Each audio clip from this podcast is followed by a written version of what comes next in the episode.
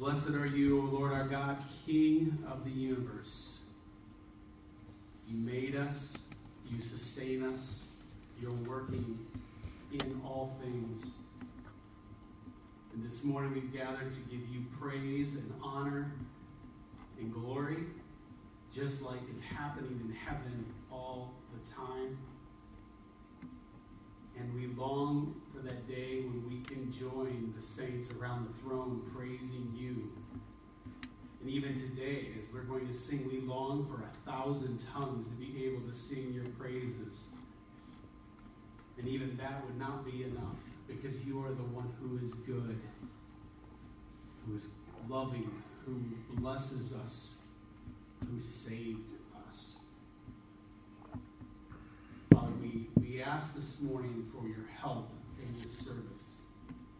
We're here this morning to sing to you, to give you honor and glory and praise for our singing, but we also need to be able to worship you with our hearts, our minds, our bodies, all of it together. And yet we live in a, a broken world that it makes it hard to do. So we ask for your help, that you would tune our hearts to sing your praises, that we would be able to see you more clearly through the words of the music, through the preaching. Your spirit is what we need the most. Would your spirit fill this whole service in every element, every aspect of it? Father, this morning there are, are many of our friends, brothers and sisters that are not here this morning for who knows what reasons, God. I ask for those who are unable to make it because of health reasons, I ask that you would encourage them, strengthen their bodies, give them healing.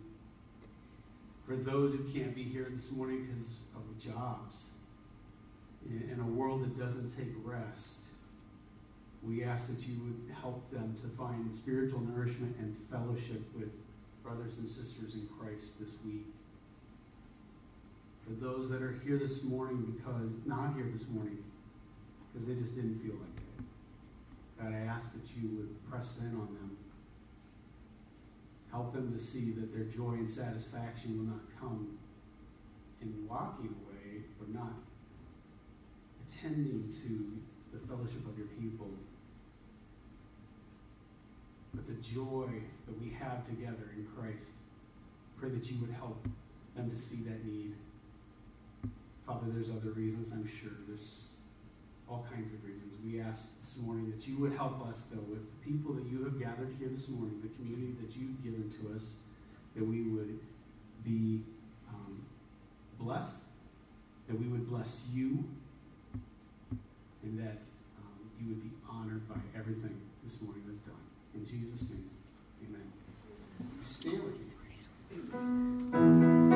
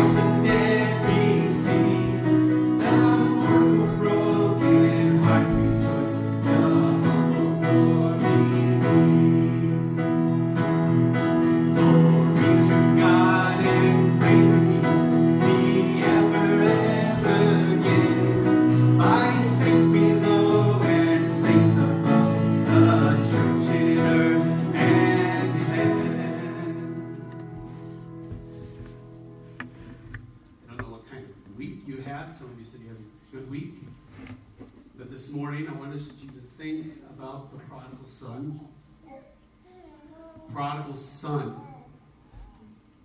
He was a son of the father. And he straight, right? He wanted his way, chased after it. And I know this week, all of us in some way or another have chased after our own way. But at some point, we come to our senses, and that's what we need to do every Sunday morning. To take a second and come to our senses and say, God, where have I sinned this week? God, forgive me. And I'm so thankful that you do this. The son came back, and the son said to him, he came right, he saw the father running to him to greet him. Father, I have sinned against heaven and before you.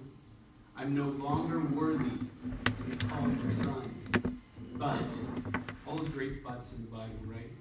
But the father said to his servants, Bring quickly the best robe and put it on him, and put a ring on his hand and shoes on his feet. For this my son was dead and is alive again. He was lost and is found.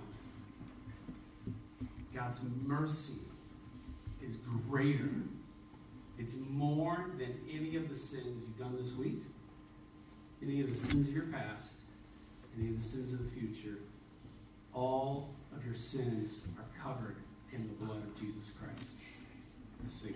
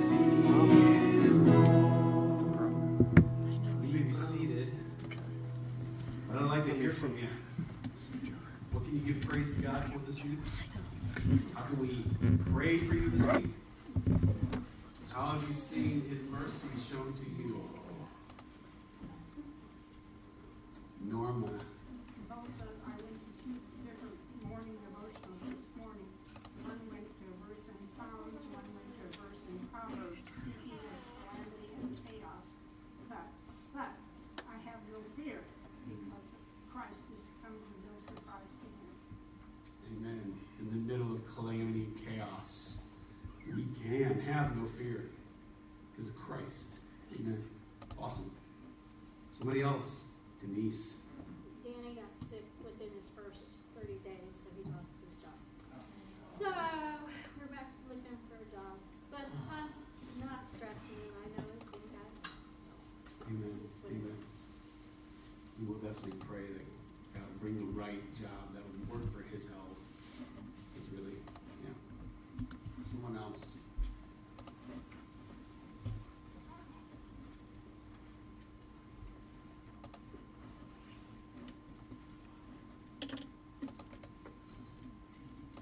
Andrew.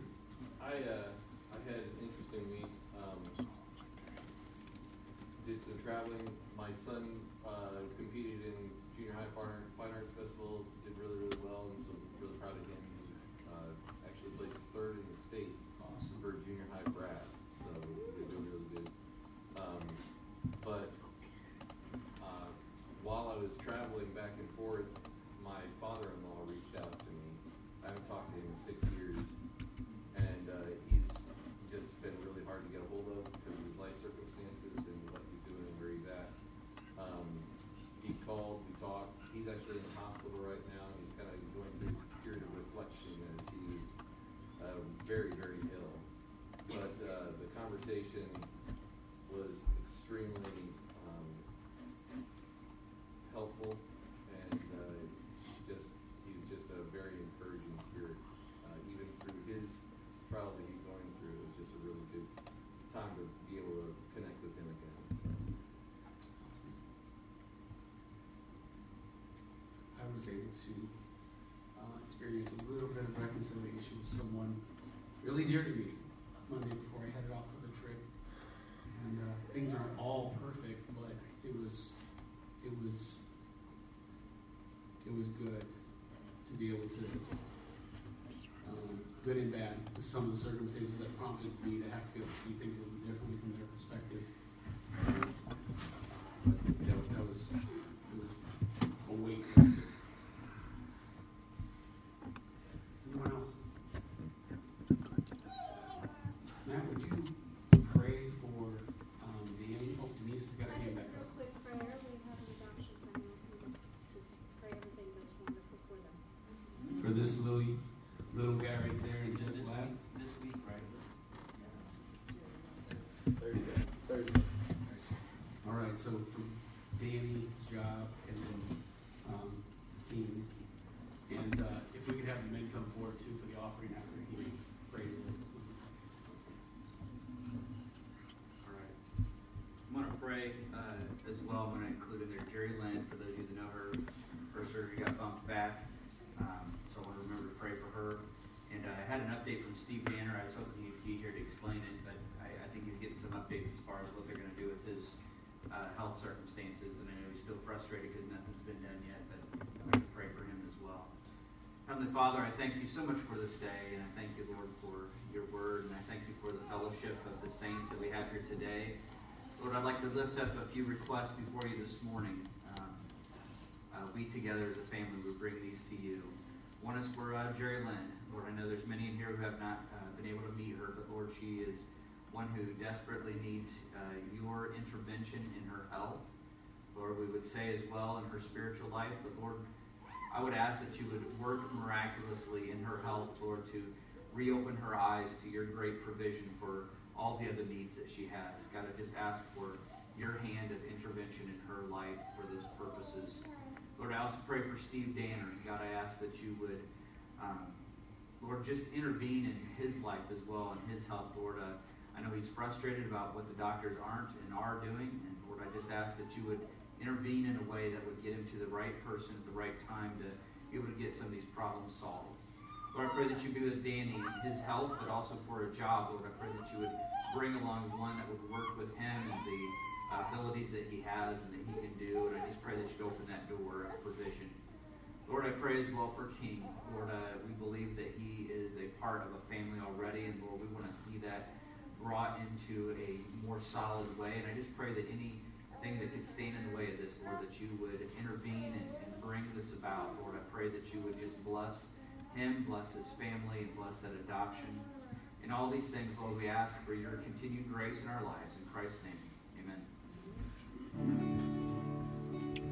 amen.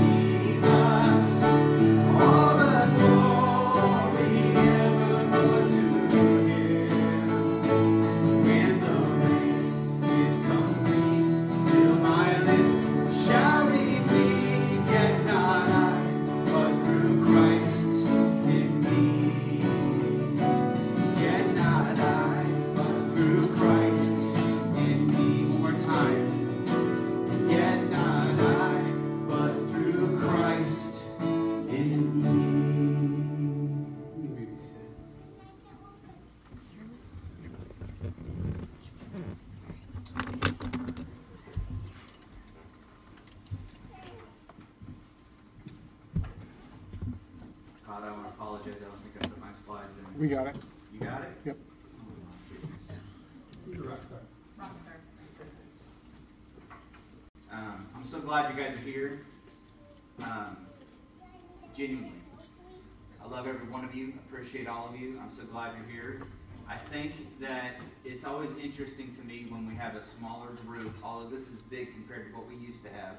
Um, when we get a smaller group like this, it's always a reminder to me that God will decide who He brings here and who He will not, and for what purposes He has. The positives to that are many, but one of them in particular is that I can say with absolute assurity that what I've got for you today is for you, not somebody that's not here. Right? Right. Okay. Um, even for King. This might even be for King. Um, let me read through the text and then I'm going to pray. I'd like to encourage you that the text that I have at the beginning here, I don't have the whole thing. This is the text I started two weeks ago, and I told you I had to break it into several chunks. In fact, the sermon that I had planned for today got split in half, and so you're only getting a half of a sermon this morning. Okay, so we're getting a, one little bit, and you're going to get the rest of it next week. I couldn't get it all into one. So let me uh, let me go ahead and read through this text, and if you would like to look in your Bibles, Luke chapter 10, verses 1 through 24, I'm just going to read that whole chunk, then I'm going to pray, and then we will break down a little bit more of this this uh, this portion of Scripture. After this, the Lord appointed 72 others and sent them on ahead of him, two by two, into every town and place where he himself was about to go. And he said to them, The harvest is plentiful, but the laborers are few. Therefore, pray earnestly to the Lord of the harvest to send out laborers into his harvest. Go your way. Behold, I am sending you out as lambs in the midst of wolves. Carry no money bag, no knapsack, no sandals, and greet no one on the road.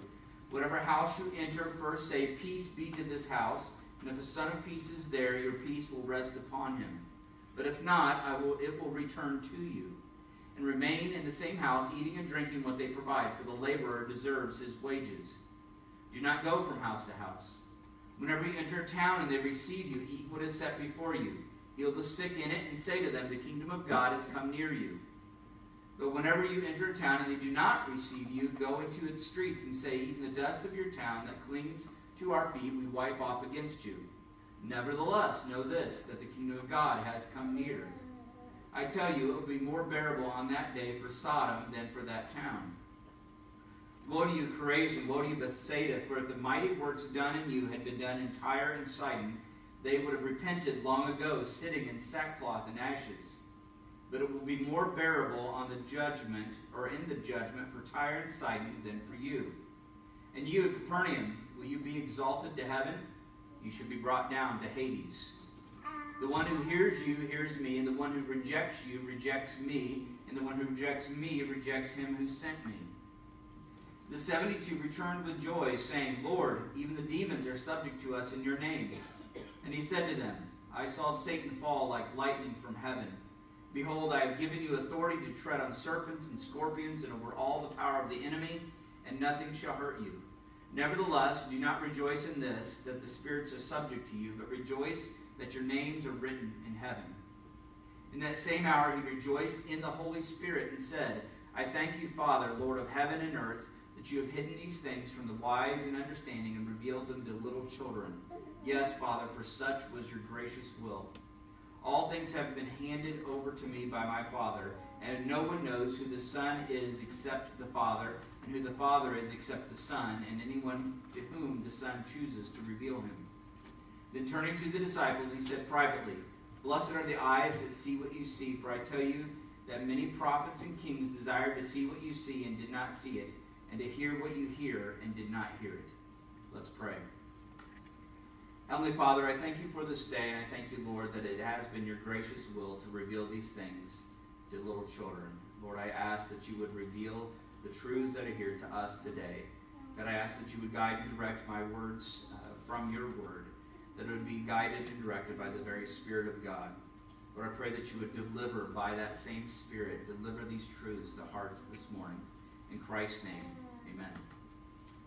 I think the first question that I have, and I think that we all ought to have to some degree or another, is, is what does this have to do with us? Okay? In fact, I would say that if you are a Christian and you've been following along to, to what God has been doing, or you've been reading your Bible, there's passages like this that really stick out to you. and You go, what does this have to do with me? I mean, should I mock or mi- mimic this same form of ministry? I mean, they took nothing with them, and they. I mean, there, there's a lot of passages like that. Is this what our ministry ought to look like? I think that ought to be a question to one degree or another that we all have. I know that for myself, when I read passages like this, and when I first read pass- a passage like this way back, I would remember thinking, "Is this what I ought to do? Should I just give up everything and just just be out there? I mean, is it wrong for me to do these things?" I think those are excellent questions. I think that we have to ask this question as well because, in some way, it does have to do with us. We are all called into the ministry. I shared with you uh, two weeks ago, and I shared again last Wednesday, Ephesians 4 11 through 13. And he gave the apostles, the prophets, the evangelists, the shepherds, and teachers. And the purpose of that was to equip the saints, it's all of you, for the work of ministry. So we're all called into the ministry. Every single one of us in this room, in some way, shape, or form, is called to do ministry. And we're to do this, right, until we all attain to the unity of the faith and of the knowledge of the Son of God, to mature manhood, to the measure of the stature of the fullness of Christ. Have we gotten there yet? No. So, okay, so we're good. We know that we're still called to do this ministry for building up the body of Christ. We see this already in the passage that we were talking about with the sending out of the 72. And I mentioned that a couple weeks ago. I said, can you imagine what the 12 felt like? They'd just been arguing about who's the greatest, and all of a sudden Jesus goes, I'm going to send out 72, and he gives all these people the same authority that they had. He sends them out. Now I'm going to cover this text with what I'm going to call takeaways. There's three that I'm going to cover today. Okay? So there's three takeaways I'm going to give you today. The first two are simplistic. The third one is a little bit more difficult. But these are three takeaways. And like I said, this is only a half a sermon. Okay? I could not cram all of that we need to talk about into one day. I mean, I probably could have, but we would have been here until late tonight. Okay? And I know that oh, every single one of you are totally up for that.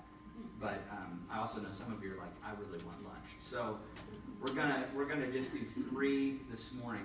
And the takeaways, I think, are and, and the order that I'm covering them are the ones that what jumps out at you first in this passage is kind of what I, the way I'm going to cover. What jumped out at me first, what I think for many of us jumps out first, and the, the most obvious thing in the text, right? That you go, oh, you know, this. What, what about this? And all three of them I'm going to cover today have to do with what does this whole ministry thing feel like or look like. Okay? So let's start with the first one here. The ministry. What does this the being in the ministry look like? And I think the first one here is that in many ways it feels like, looks like, but I'm going to go with feels like. Feels like poor pilgrims. Or at least it ought to. From the text, we get this carry no money bag, no knapsack, no sandals, and greet no one on the road, and remain in the same house, eating and drinking what they provide. That's verse 4, and then I skip down to verse 7. Um, for the laborer deserves his wages. Do not go from house to house. There's this dependency, not taking these things with you as you go into the ministry. Now, just so you're like, okay, are we, gonna, are we saying we all have to do this? I want you to know that even before Luke gets over, Jesus actually says this at a later point in this same gospel. In Luke chapter 22, he says, he said to them, When I sent you out with no money bag or knapsack or sandals, did you lack anything? So here he's already reminding them, Do you remember when I did this? right? He says, Did you lack anything? And they said, Nothing. We didn't lack anything. And he said to them, But now, okay, so already, even before Christ is ascended, he's already giving them, it's not always going to look exactly the same. There is something that's the same in both, but it's not always going to look exactly the same. So notice he says here, he said to them, But now let the one who has a money bag take it. Okay, so if you were thinking, if you were one of these people that just decides, I'm just going to grab one text of Scripture and base everything on that, you have a problem as soon as you get to this text because you go, Jesus is already telling them to do different things. Here he says don't, and then he, later on he says do. Before I told you this, now I'm telling you this. Take it. And likewise a knapsack. Let the one who has no sword sell his cloak and buy one. I know some of you are going to get really excited about that part. Hey, we get buy swords to be in the ministry. Now, I think what's happening is captured right here. I think that what's happening is Jesus in this, this very beginnings of ministry under this new kingdom is it's like boot camp for this first 72. I, he wants them to know God will provide. And so he takes away everything they have. He says, You're going to go out like this. God will provide. So he asked them at the end, He says, You remember when I did that? They said, Yeah. He said, Did, did you lack? And they said, No, nothing. God will provide. He wanted to know that if they didn't have anything, they could depend on God. And so these first ones that went out knew and needed to know they needed to depend on God. This is something that lasts. Ministries like poor pilgrims, yet wholly dependent on God for provision. This is the first takeaway I have for you. There's much that could be said here. I'm not going to get into all of it because before we get done with Luke, there's some other passages that are really going to tackle this topic in more detail. But I think that regardless of anything, whether you have plenty or you have little, if God has called you to minister, you have what you need to do ministry. God will provide. The Apostle Paul would many times work for his own living. Uh, what's the nickname we give to Paul the Apostle because he worked for his own living? What, what do we call that? A tent maker, right? Because Paul knew how to make tents. A lot of times he would work in addition to doing the ministry. And there's passages where he talks about I've worked harder than, than anybody else because I'm working night and day for the purpose of this ministry. But I would like to listen to Philippians chapter 4, verses 10 through 20. I want you to listen. This is kind of a longer section, okay? And I hope that you're already going, today feels different the way you're preaching that. This feels different. Okay, it is because there's, there's ideas that I, I want to plant here, and it's different and unique for each one of us, just like it was for them, okay? Listen to Paul the Apostle talking about this idea of having nothing. I think you'll see this captured in here. Philippians chapter 4, verses 10 through 20, it says this. It says, I rejoiced in the Lord greatly that now at length you have revived your concern for me. You were indeed concerned for me, but, but you had no opportunity. Okay, so what he's doing right here, he's talking to this church in Philippi, and he says, You guys were concerned about his needs that he had in ministry. He said, you, you had this concern all along. I knew that, but you didn't have an opportunity to meet the need. Okay? He says, now, but then he, he veers off. He says, not that I am speaking of being in need. So I, I, get this too. He's talking about being in need, but he, he doesn't want them to think I'm, I'm like sending you coded messages that you need to send me more stuff, right? So what's he say? He goes, not that I'm speaking of being in need. And then he says this, for I have learned in whatever situation I am to be content. I think this is capturing what the ministry looks like. There's this contentment. now, there's other things happening here, isn't there? Like you see Paul working for himself. We see that described in other places. But right here, he recognizes the importance of sometimes God provides through other people. Now, there's a little seed of thought that I hope gets planted in your hearts. We live in a nation of plenty. And one of the questions we're going to ask, and ask it again in a minute, is why has God given you what He, when He blesses you, why? I think John Piper grabs it really well. He says, he says, some people steal to get. That's obviously wrong, right? Some people work to get. And he says, this is where many Christians in our culture, in our society, land. But he said you can also say some people work to give. I think that that's the direction we need to go, and that's the direction we need to think about. Because those that are in ministry, many of them, even according to this text, many of them are depending upon others. And God does this amazing thing where He might bless one hugely, and this other one who's ministering is in great need. And what do we have the ability to do as part of the body of Christ? Fulfill the need in that ministry. Okay? Listen to the rest of this passage from Philippians because I think it just it just it's interesting to listen to Paul talk about this playing out. And he, he goes back and forth between recognizing the Philippians' call to do things for him, but also his desire to say, but I don't really need anything. Right? Listen to how he talks about it. He says, I know how to be brought low, and I know how to abound.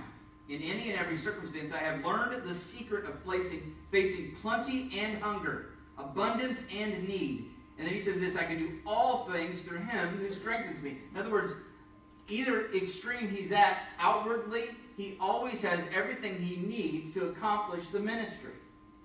Same is true of you. But then he, goes back, yet it was kind of you to share my trouble. So he recognizes that they're entering into it. It was kind of you to share my trouble. And you Philippians yourselves know that in the beginning of the gospel, when I left Macedonia, no church entered into partnership with me in giving and receiving except you only. So this Philippian church, this is exactly why. What, what's the percentage we have right now of our giving? There's a percentage that goes towards missions. What is our? Is it 14? 14 percent. Uh, we, we, try to. That, that's a, that's an important thing.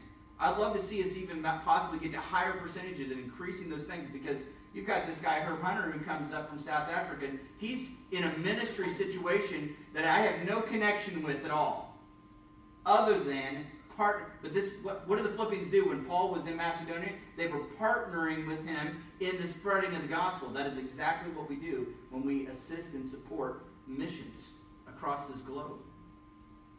He goes on to say, Even in Thessalonica, you sent me help for my needs once and again. Not that I seek the gift. You see him going back and forth. Not that I seek the gift. but I do. I seek the fruit that increases to your credit. So he's acknowledging that these things are that they're doing. And so this Philippian church and their blessing that God has given them, and they as they give, it's blessing him, but he sees it not just as a blessing for him, it's their fruit in the ministry. I have received full payment and more. I am well supplied. So he goes like all out. I don't want you to think I need it. I'm not writing this looking so you think, oh, do we need to write him a check? What's he asking for here? He says, I've got everything. I've received full payment and more. I am well supplied, having received from Epaphroditus the gifts you sent, a fragrant offering, a sacrifice acceptable and pleasing to God. And my God will supply every need of yours according to his riches and glory in Christ Jesus. To our God and Father be glory forever and ever. Amen. Understand this, this first takeaway. Jesus wanted them in the boot camp of Christian ministry. He said, Don't take anything with you. And that set a pattern for all of us from that point forward. We can trust God. We're like poor pilgrims in this world, but we can trust God to wholly provide for all of our need. Takeaway number two. Ready for the second one? Okay. There's so much more I could talk about that first one isn't there? I'm, fe- I'm feeling, I was feeling the need to, and I thought, no, no, now's not the time. This is just some ideas we're planting. The second one is this one. The ministry is like harvesting laborers. Anybody in this room, I know we live here in Illinois, I'm sure some of us have participated helping some farmer somewhere with a harvest. Anybody ever done that? Yeah? Let, let me ask you this. Is that easy? Is it like, I mean, in fact, I always watch when we get to that time of the year when they start harvesting out in the fields. You see those farmers out there, all hours of the night sometimes. See, they got those big lights out there and they're driving. And, and uh, I, I, met, I was talking to a guy the other day who he's got a friend who's a farmer, and every year he gets to help. He gets to drive a combine. It's a, he teaches music at Danville High School, but he gets to, this is something he does on the side with this, this friend of his. And, and so he'll put videos up of him in this combine in the middle of the night driving this thing and it's like, you know, what in the, like, it's a lot of work. I mean, all hands on deck, and this categorizes from our text the message. This goes back to verse 2 in our text. He says, He said to them, The harvest is plentiful, but the laborers are few. Therefore, pray earnestly to the Lord of the harvest to send out laborers into his harvest. I think that this idea, you must understand, I think this is so very important. With all the text that I could take you to on the, the rest that God brings and the peace that God brings, there's something about this ministry that also feels like work. Right? There's several places, I'm going to give you one, Romans 16, 12. There's a lot of places where Paul ends his letters with saying, don't think about these people. Listen to the way he describes these people. He says, greet those, well, okay, so I'm going to do that teacher thing again. I'm going to pause and let you say the next word, okay? Uh, greet those workers. in the Lord, and I'm not going to pronounce these names right, Tryphania, Tryphosa. Greet the beloved Persis, who has one more hard in the Lord. There's something about this ministry that many times feels and can feel like a work. It doesn't mean that you're doing something wrong when you get into the ministry and you're ministering to someone and you're ministering to people or you're reaching out to people where you you're tired. It feels many times like work. And I know that this might for many of you seem like duh, but I'm telling you there's a lot of people who think there must be something wrong with me that I, I feel like I have to labor at this ministry and I'm not just like, oh, I just love it. You ever met anybody that that's all they profess? They're like, I just love it. I just love ministry. I just I gave up all my time. It was so I want you to know it does not always feel that way. Can it? Absolutely. Maybe it does for those people. Maybe there are some people out there that every single they just like, I just love it. But I know for me, I can speak for myself that when I read text like this, I go, worked hard in the Lord. I know that feeling. You know that feeling when you're you're working and you're just ready to just I don't want to pick up another thing. Or for those of you that have, have had physical labor jobs when you're just like I can remember working at McLane and loading the boxes and there's times of loading those trucks where you go, I don't want to pick up one more box. I'm done. My every ounce of my body feels but you know what? I felt the same way when it comes to ministering. And frankly, there's many times where it feels like when you're ministering to certain people. There are certain that are in great need, and there's much work that needs to be put into them, and it feels sometimes like labor. It is a labor. It is like harvesting laborers, but we're to be wholly dependent on God for the harvest. If I was a really good pastor, I would have had everything rhyming or something because the first one was wholly dependent on God for provision. This one could have been wholly dependent on God for produce. Right, I don't know. But we are, we're dependent. He is the Lord of the harvest. Does Christ look on the city of Danville and on Vermilion County and say the fields are white for harvest? I think so. I think so. I think he looks across the city and I think he says, and he would say, just like he said to that Samaritan village 2,000 years ago, the fields are white for harvest. Pray that the Lord would send out laborers into his harvest. There's work to be done. I know in John chapter 10, Jesus talks about work. Work for the night is coming, right? Is how the hymn translated that. Work for the night is coming when there's no work to be done anymore. There's a day coming. But right now, there's work to be done. There are people in this city to be had. Paul talks about some planted, some watered in 1 Corinthians chapter 3, but it is God who brings the increase. There's work to be done. We are to do it, and we can trust exactly on the increase from God Himself. Those who come are the ones who God has called to do that. I think an important takeaway from this is how we look, just how we look at things. There's a there is labor element, but when we think about that labor, we can trust that the increase, the results are all completely, absolutely in God's good hands.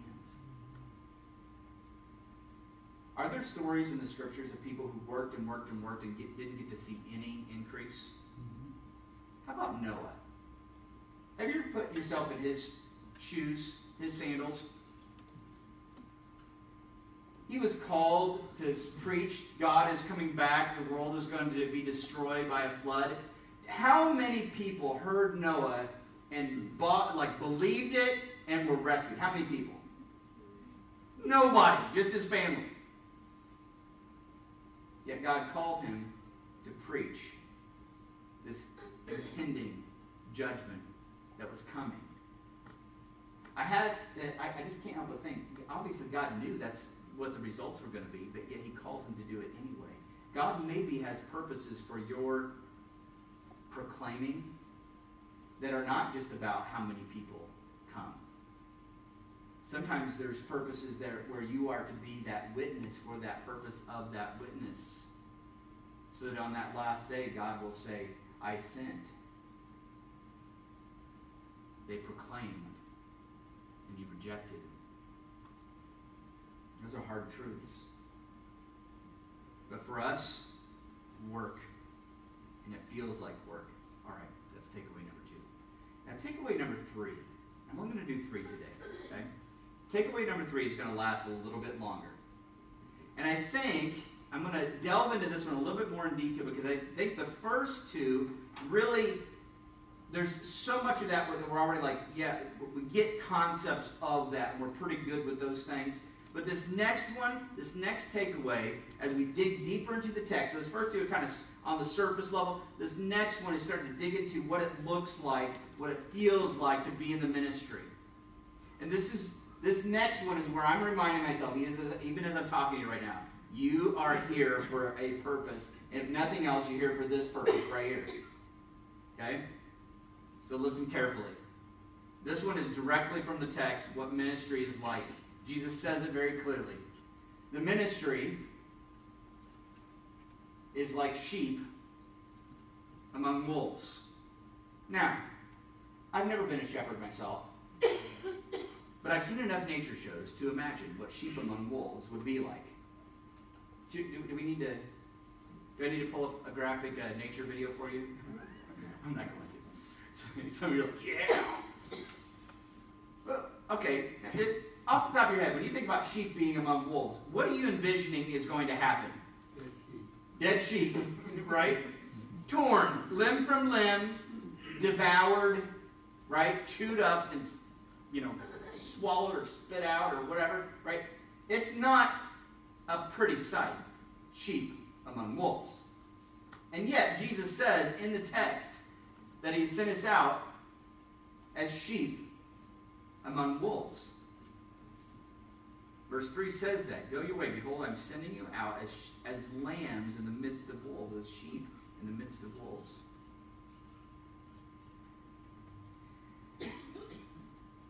In Isaiah, Christ is described as a lamb being led to the slaughter. Are you familiar with that text? We picture that when we think about him headed to the cross, but then he turns around and we see in the New Testament over and again that that was meant to be an example for us to follow. For I've given you an example that you also should do just as I have done to you.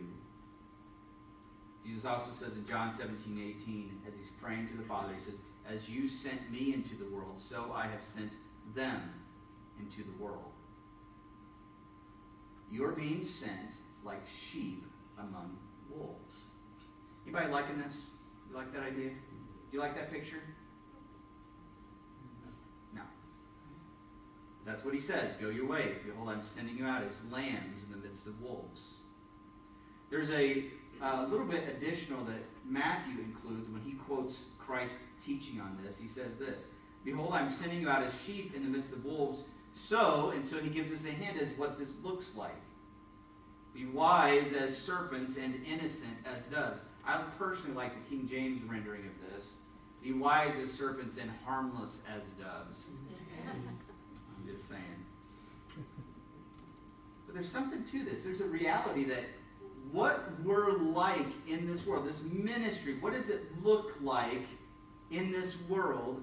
And there's something about it that is categorized like sheep among wolves. The first question I just want you to start asking yourself as I'm looking at, I've got a whole bunch of text in Scripture to help us unfold what does this look like. But if nothing else, just start thinking right now, is that me? How I am in this world, am I like a sheep among wolves, or am I like a wolf among wolves? Or am I like a lion among wolves? What are you in this world? Just start asking the question. I think we get a hint as what this looks like. Why is a serpents innocent as doves? I'll come back to that thought as we go through these things. Let me give you a few passages of Scripture that I think capture this in a more tangible way. The sheep among wolves, that's, that's a great mental picture, but what does that actually look like for us to be in this world like sheep? Let me give you a few. Romans 16 19. For your obedience is known to all, so that I rejoice over you. But I want you to be wise to what is good and innocent as to what is evil. You see a little bit of that wise as serpents, innocent as doves captured in this? We are to be like in this world First of all, our obedience is to be known to all. Can we just start asking ourselves the hard questions? What's a question you might ask of yourself when you read the first half of this verse? Is my obedience known to all? Is that a great question to ask yourself? Monday?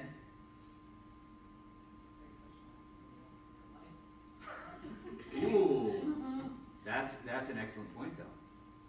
It's a great question to ask somebody else in your life, your coworkers, your spouse, your neighbors, your friends. Do they know of your obedience? Is it known to them? It's a good question to ask. I want you to be wise what is good, but innocent as to what is evil. Here's another one. You guys okay with me? Just I'm, I just got some passage up here. I'm just going, we're just gonna. It's kind of like a nice stew, and we're adding some ingredients just to just to soak. And you're just gonna hop in there and just soak in this. Okay? That's my thought here. Can you just hop in, hop in, and just let these scriptures. You're gonna get marinated in scripture today. Okay? Am I making anybody hungry? Listen to this next one. That you may be blameless and innocent children of God without blemish in the midst of a crooked and twisted generation among whom you shine as lights in the world. I would imagine that when you read this text, there's a phrase in there that feels very real. In the midst of a crooked and twisted generation. Are we in the midst of a crooked and twisted generation? Oh, yeah. Oh, I knew that would strike a chord. We're in the midst of a crooked and twisted. I mean, there's some twisted stuff that's happening in our world. Really off. And man, we could, I know you're like, preach it, Matt, go down that rabbit trail. Let's talk about how crooked and twisted this place. No, no, no, that's not what I'm talking about today, though. What we're we talking about today? How we are. They're wolves, we know that. But what are you in this world? We ought to be blameless and innocent, children of God, without blemish in the midst of this world. So if you're trying to figure out what does it look like to be a sheep in this world, I think this one paints a great there's a lot of words in here that just kind of paint a picture of what this looks like in a practical sense, right? Blameless, innocent, children of God, without blemish. Praise be to God that the gospel of Jesus Christ rescues us sinners. Because if this if this was dependent on us from the start, not a one of us would qualify. But that doesn't mean that we don't strive to live out what Christ has done in us. That we are not to now be, regardless of what we've been, we're now to be like Christ in this world. And these are words that ought to be describing you. Regardless of what, how we could describe, man, we could come up with all kinds of words to describe how you used to be. But what are you now? What are you today? This is the goal that ought to be set before you. There's another one. Brothers, do not be children in your thinking. Be infants in evil, but in your thinking be mature. We could spend a lot of time on that one, couldn't we? What does he mean by that? That might that that's gonna be one of our Wednesday night ones, I think we're gonna take a look at. What is that talking about? Be infants in evil, but in your thinking be mature. This next one is a little bit more clear. Keep your conduct among the Gentiles honorable. I love P- Peter. Peter is always he writes so very clearly, doesn't he? You can just tell the differences between Paul and Peter the way they write. Peter is you can tell he was a guy who worked with his hand. He was a fisherman. He was down to earth, and so he says these things. Keep your conduct among the Gentiles honorable. So that when they speak against you as evildoers, which they're going to do, they're going to speak against you as if you're the evildoer. We don't like that, do we? When we start being, you're the evil ones, you're the haters, you're the, right? They start saying, they're the evildoer. But when they speak against you as evildoers, that they may see your good deeds and glorify God on the day of visitation.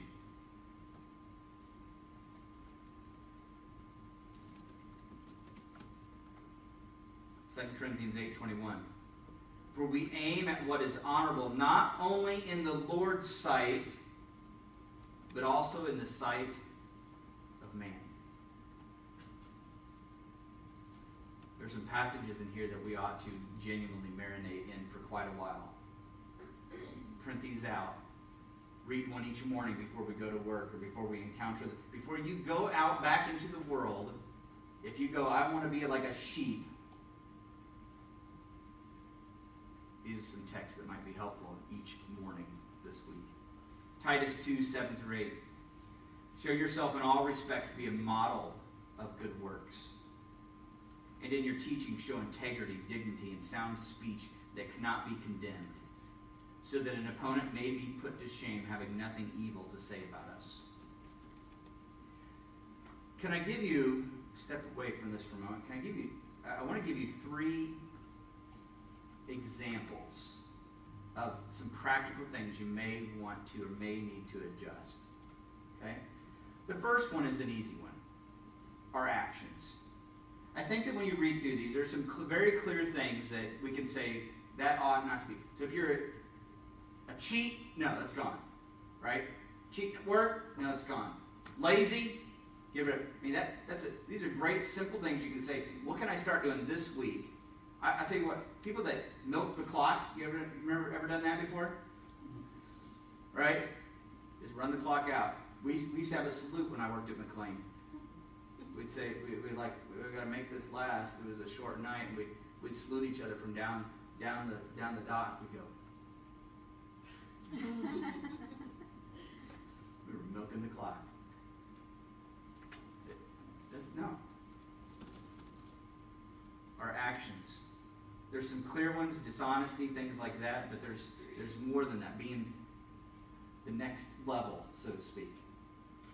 Diligent, hardworking, a model of good works. Let me give you another one. Words. Right? Words. Um, I'm going to tell you right now, this is why I've stepped back from my pulpit here.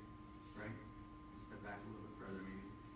Um, there's a lot to be said. Such a, such a simple thing you can do as a Christian that sets you apart from the world. And it's your words. I have found just something. This is why I'm stepping back. I mean, I could I could go up here and I could point you some specific passages of scripture that talk about what sorts of words we use. I want to tell you right now, this is just such an easy one that you can do. Is you say you can set yourself apart by the types of words. I'm not just talking about bad words. I'm talking about all sorts of words. There's words that you can use that tear people down. There's words that you can use that can cause division. There's words that you can use that can can highlight and lift up the wrong things. Aside from all the other things, the words that you use can be a great tool that sets you apart. Sometimes just keeping your mouth shut is the best possible thing. People are engaged in gossip in the workplace. Sometimes it's good to go, hey, I just got to run to the bathroom real quick just to get out of the situation. You don't always have to say, I don't want to be a part of your gossip. Sometimes it's good just to set that, be that model of I'm not in any of that. I'm not participating in any of that. And get out of it. You would be amazed at how quickly the words that you use, people will start to go, You're different. What's going on with you? There's something different about you. And sometimes it's just the words that you've used and the way you talk. A third one. This one is tough. At school, one of the most common phrases I hear in the dean's office is this I'm going to treat him. Or I'm going to treat her. Now, you may be looking at me like, well, that sounds nice. I say that to the kids every once in a while. What? You're bringing me cookies? Is that what you're doing? You're bringing them cookies? You're bringing them snacks? You're going to treat them? I love being treated. They go, no, Mr. Arms, that's what I mean.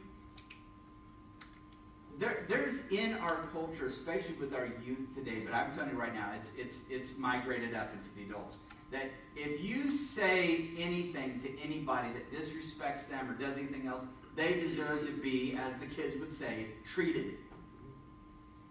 In other words, I'm going to use my words now, which kind of overflows back to the last one. I'm going to use my words now to put you in your place. Okay? But now, I'm to tell you right now, that is not like sheep among wolves. That's like wolves among wolves. Third area that I think that we can say, you know, here's a great way that you can start, and this, this one affects the other two, is your temperament. I have a passage of scripture on these, these slides. I have this TV in my office that's connected to my computer, and I just put different, got about 20 quotes I just stick up there. My favorite one to use is from Proverbs. It says, The vexation of a fool is known at once, but the prudent overlooks an insult. I love popping. You'd be amazed how many times I show that to a student and go, Can I take a picture of that?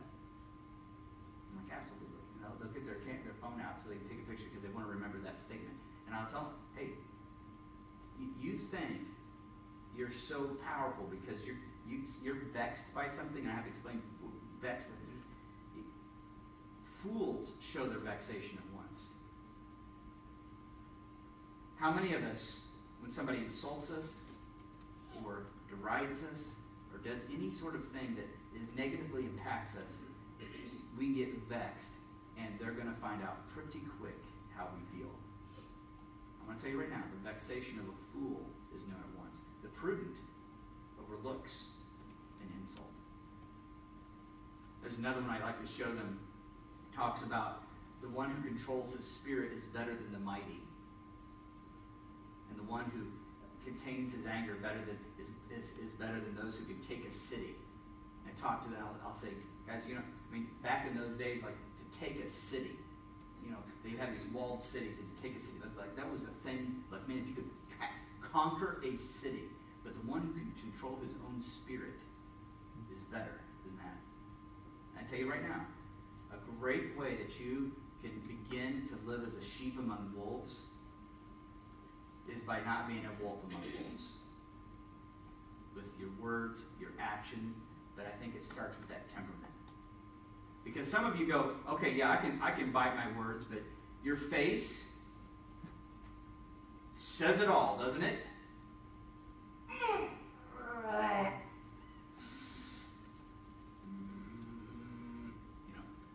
I'll admit, I do that. I mean, it's hard to control that, right?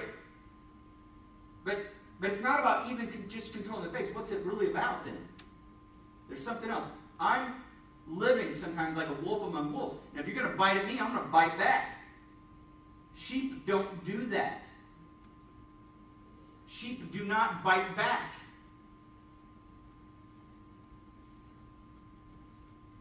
Let me give you a couple more texts.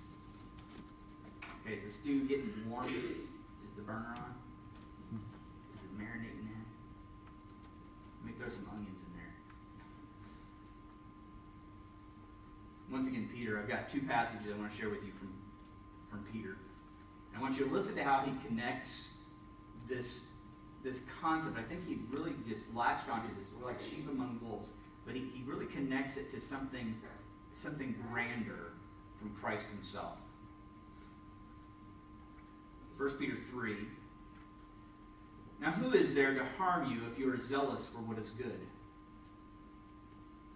I mean, this is hard because it does feel like there are people that could harm us if we're zealous for what is good. It feels like they can hurt us an awful lot. But even if you should suffer for righteousness, righteousness' sake, you will be blessed, which is, Peter, hold up how did those two things go together already? But you see that there's an element about being a sheep among wolves that could look like we get slaughtered but are not hurt.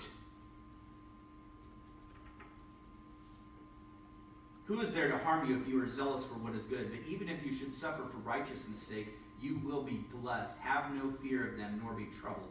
But in your hearts, honor Christ the Lord as holy, always being prepared to make a defense to anyone who asks for a reason for the hope that is in you. yet do it with gentleness and respect. Having a good conscience, so that when you are slandered, those who revile your good behavior in Christ may be put to shame. For it is better to suffer for doing good, if that should be God's will, than for doing evil. Now, I'm going to go back a little bit in Peter to something he said before this. And I want you to listen again carefully to how he connects this together. Here he's unpacking it a little bit, and I know that probably I should have put him in the other order, but I, I really wanted to get this part down first. What this looks like, feels like. But then I want, you, I want to go back to 1 Peter 2. It says, For this is a gracious thing. When mindful of God, one endures sorrows while suffering unjustly. For what credit is it if, when you sin and are beaten for it, you endure? Good is that. You sin and you suffer consequences, you endure. But if when you do good and suffer for it you endure, this is a gracious thing in the sight of God. For to this you have been called. Because Christ also suffered for you, leaving you an example so that you might follow in his steps. Just as he was sent into the world like a lamb being sent to the slaughter, so also I send you, he said. And Peter says, this, this is our calling, because he suffered for you, leaving you an example. He committed no sin, neither was deceit found in his mouth. And he was perfect and yet suffered. When he was reviled, he did not revile in return. When you were reviled, you revile in return? That's what we want to do, isn't it? That's wolf talk. Wolves revile. You ever seen a pack of wolves? I see. I should have gotten more nature show videos. Seen a pack of wolves? One sniffs at the other. What does the other one do? Sniffs back, right? That's wolf talk. Christ, no. When he was reviled, he did not revile in return. When he suffered, he did not threaten.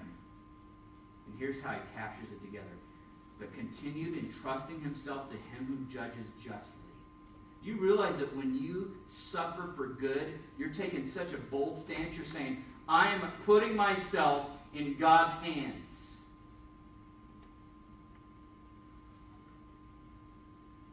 He himself bore our sins in his body on the tree that we might die to sin and live to righteousness. By his wounds you have been healed. And then the sheep metaphor sinks back in. For you were straying like sheep, but have now returned to the shepherd, returned to the shepherd and overseer of your souls. Here's the thing about this sheep among wolves. The sheep that have been sent among the wolves have been sent by a good shepherd. Does he not say this of himself? I am the good shepherd. The good shepherd lays down his life for his sheep. The ministry is like sheep among wolves, but we are to be wholly dependent on God for protection. When we decide to be like sheep among wolves in this world, this is a bold, brave stance we're taking. But it's a stance that says, I believe he's the shepherd. I don't need to be a wolf. I can be a sheep in this fold. He's the good shepherd. This idea carries all the way back to the Old Testament. Exodus 34 31. And you are my sheep, human sheep of my pasture, and I am your God, declares the Lord God. Your sheep in my pasture, your human sheep in my pasture. Isaiah 40 Behold, the Lord God comes with might, his arm rules for him. There's nothing more powerful in the lives of the sheep than another wolf? No. Wolves don't, sheep don't need more wolves. The sheep need the shepherd. Behold, the Lord God comes with might, and his arm rules for him. Behold, his reward is with him, and his recompense before him. He will tend his flock like a shepherd. He will gather the lambs in his arms. He will carry them in his bosom and gently lead those that are with young. Hebrews 13, 20 to 21. Now may the God of peace, who brought again from the dead our Lord Jesus, the great shepherd of the sheep, by the blood of the eternal covenant, equip you with everything good, that you may do his will, working in us that which is pleasing in his sight, through Jesus Christ, to whom be glory forever and ever. Amen. The ministry is like sheep among wolves, but we are to be wholly dependent on God for protection. Now, this is where I'm stopping. There's a lot more in this passage. There's more takeaways, but this I thought, you know what? This is enough. This this mm, this is a lot. This might alter everything about how you interact with the world. Many of us, if we are honest before God right now, we are like wolves among wolves, and what they do, we do. And if they're going to do it, we're going to. If they're going to, we're going to, and I'm going to, and they're going to, and there's a lot, right? Some of you are foaming at the mouth at the world. I don't blame you. It is a crooked, twisted, perverse generation that we live in. But if you want to follow what God has for you, I can say with absolute 100% confidence, if you want to characterize who you are in this world, it is to be like sheep among wolves. But you can trust great shepherd. He knows what he's doing.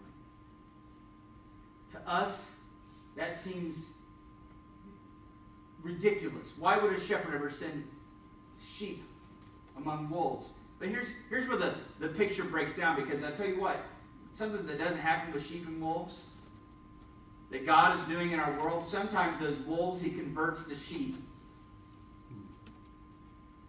That doesn't happen in the real world. But in God's economy, there are people that are out there biting. You're not going to win them by biting back. Sometimes you might win them by the same way Christ won us. How far did he go for the sake of winning his people? Isn't the picture of the cross? Have we yet gone to that distance for those in the world that are fighting against us? I don't think so. Let's go the distance for his sake and for the sake of the gospel. This gospel message is glorious, but the best way you can live it out, or the best way you can display it is by simply living it out the way Christ did. You do. As he was sent into the world, he says, So now I send you. And it's going to look like sheep among wolves. Let's pray. Heavenly Father, as we soak in the words that you've given for us today, I ask that you would do your powerful work in our hearts because that's what needs to happen. But Lord, we know that you can do this. Lord, we know that you won for us regenerated people, people who can be made new from the inside out, and you accomplished that great work on the cross. Lord, we know this is true. And so, Lord, we ask not that we would have more willpower to do these things, not that we would have more willpower to, to be good workers, not that we'd have more willpower to, to be more sacrificial in what we do or to, to be more like sheep in this world. Lord, not that we have more willpower to do those things, not that we would just have that inner strength. No, Lord, we, we, we don't ask that, but we ask that you would change us from the inside out, that your powerful spirit, the same spirit that rose up Christ from the grave, would now be at work in us in this world.